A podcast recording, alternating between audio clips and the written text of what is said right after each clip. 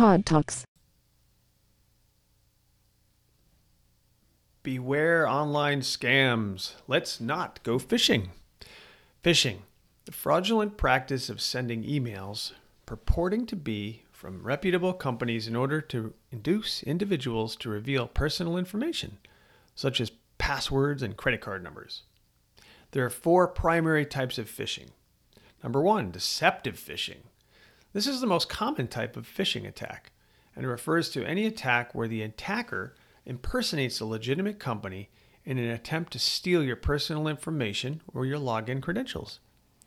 The link actually leads to a fraudulent website with a URL, a URL that is, that is almost identical to the official URL. Typically, only one letter will be out of place, but it looks completely legitimate. Here's an example. You get an email from a bank claiming that your account has been frozen unless you click on the link provided and enter your account information.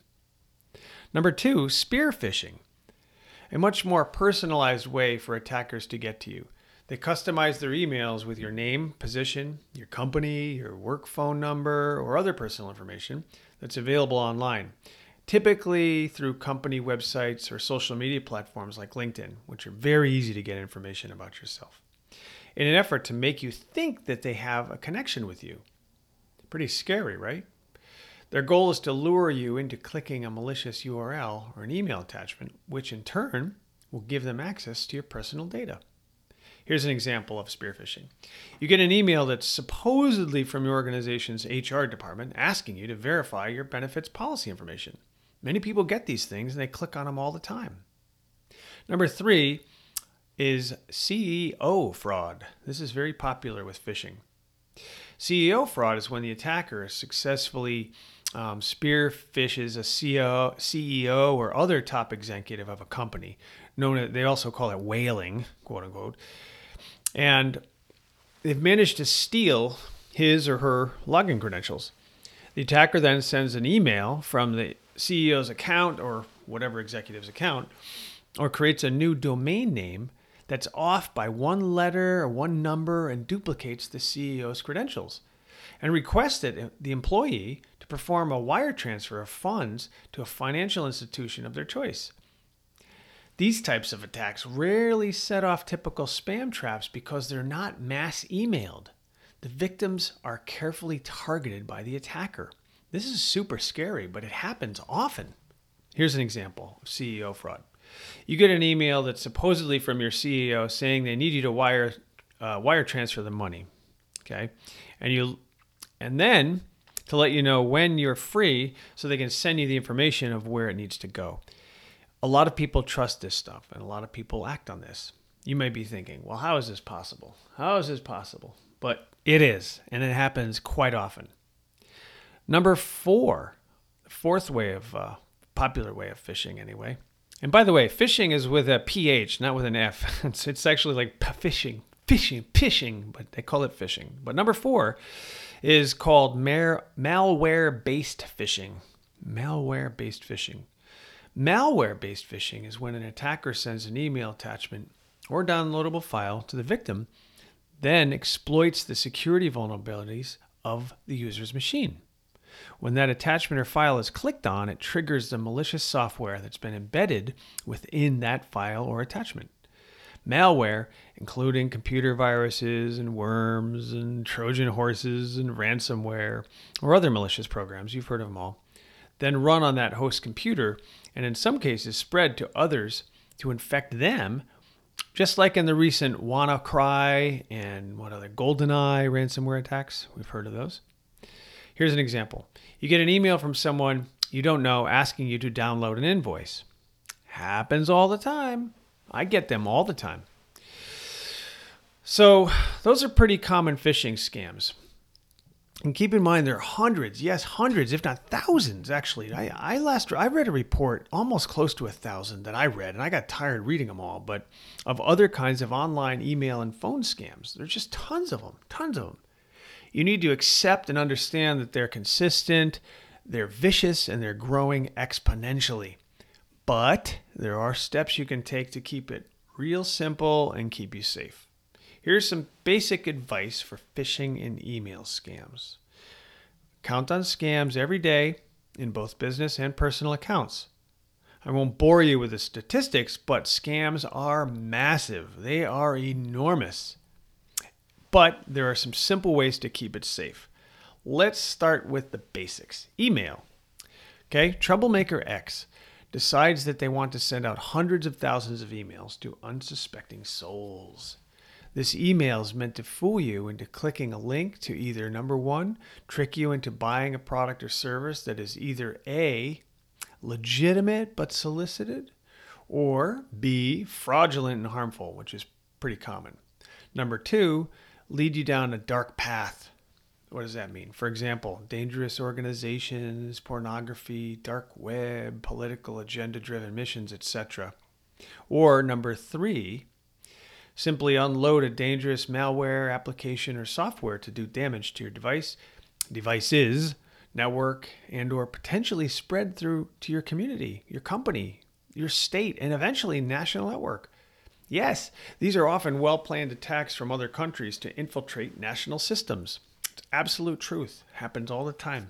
Multi billion dollar industry and by industry meaning that there are a lot of bad people making a lot of a lot of money on this stuff but also costing governments billions to try to protect from this kind of stuff so to keep it keep it simple i'll try to provide a few examples because there's tons of examples but I'll, I'll provide a few i recently had a family friend ask about a job they were offered online they were on Indeed, the famous Indeed.com, where you can go look for jobs and uh, also look for help if you're an employer.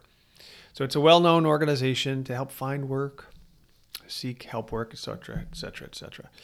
She said she was sent a legitimate printed material and from what looked like a legitimate company. This was a company, I believe, down south, down in Virginia, and she lives up in Maine. What was the red flag? Well, they were paying her to get a new computer and a phone.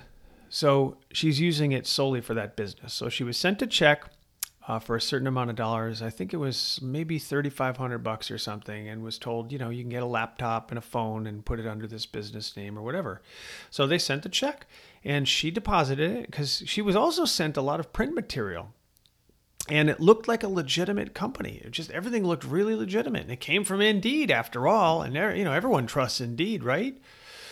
So when she did this, it was her boyfriend who, who basically contacted me. He, he, and she contacted me, and we're talking about it. And and I said, "Yeah, this sounds fishy to me. No company is going to send you a check to deposit a check. You know, this there's something not right about this." And she never actually she did speak with somebody, and they had a very broken English accent. It was very hard to hard to understand them. So, not that that should be fishy, but just putting all of this together seemed fishy. So, the bottom line is after I asked her to contact the bank and talk to them about this, sure enough, the bank looked into it and this was a complete fraud. They were trying to infiltrate the bank. So, she had to completely redo all of her bank accounts. And uh, and now is reported through the bank and probably through the FBI, which a lot of this a lot of this goes to eventually. They have their hands full. Another recent example is a phishing scam I saw with a client of mine just just today actually. They sent an email that some expert, quote unquote, warned that they had an issue on their website. In fact, this came to my attention three times from three different clients in the past month. And in all three cases, they make it look like they're helping with some great advice. You're like, wow, hey, well, that's, that's brilliant advice. So you click on it, and that's all it takes. You're now on that road to what I mentioned earlier engaged in a fraudulent business or unloaded a very dangerous electronic virus that will cause a lot of problems. So, what to do? So, I have five tips that'll help you in this situation. Number one is um, maintaining a very strict contact list and network. Have all of your contacts in your contact lists or software on all devices 100% secure so you know who they are exactly, business and personal. So you have a highly secure list of business professionals and contacts and know everyone on your list are legitimate and secure. And to be added to that list, you need to be 100% sure that they're safe to add. Act as if you have a security system in place that safely stores your contacts and no one gets through unless you create it or allow it. Your quote unquote, what I call your secure circle. So, for example, my contacts list on my phone, my computers, or whatever have only people I know. And anytime I get a new call, let's say I get a new customer, a new business call, and I trust them, I then create a new contact from that specific phone number so that when the email or phone number or text pops up, it says that name. I know I can trust them. Number two, tip number two. Same with social media. Only affiliate with legitimate individuals and businesses. Know who they are. Look into who they are first and make sure they're worthy of allowing them into your secure circle. This is very serious and very important, especially on social media. A lot can be found out about you on social media, so it's something to be something to take very seriously. Number 3, use technological filters, tools and applications.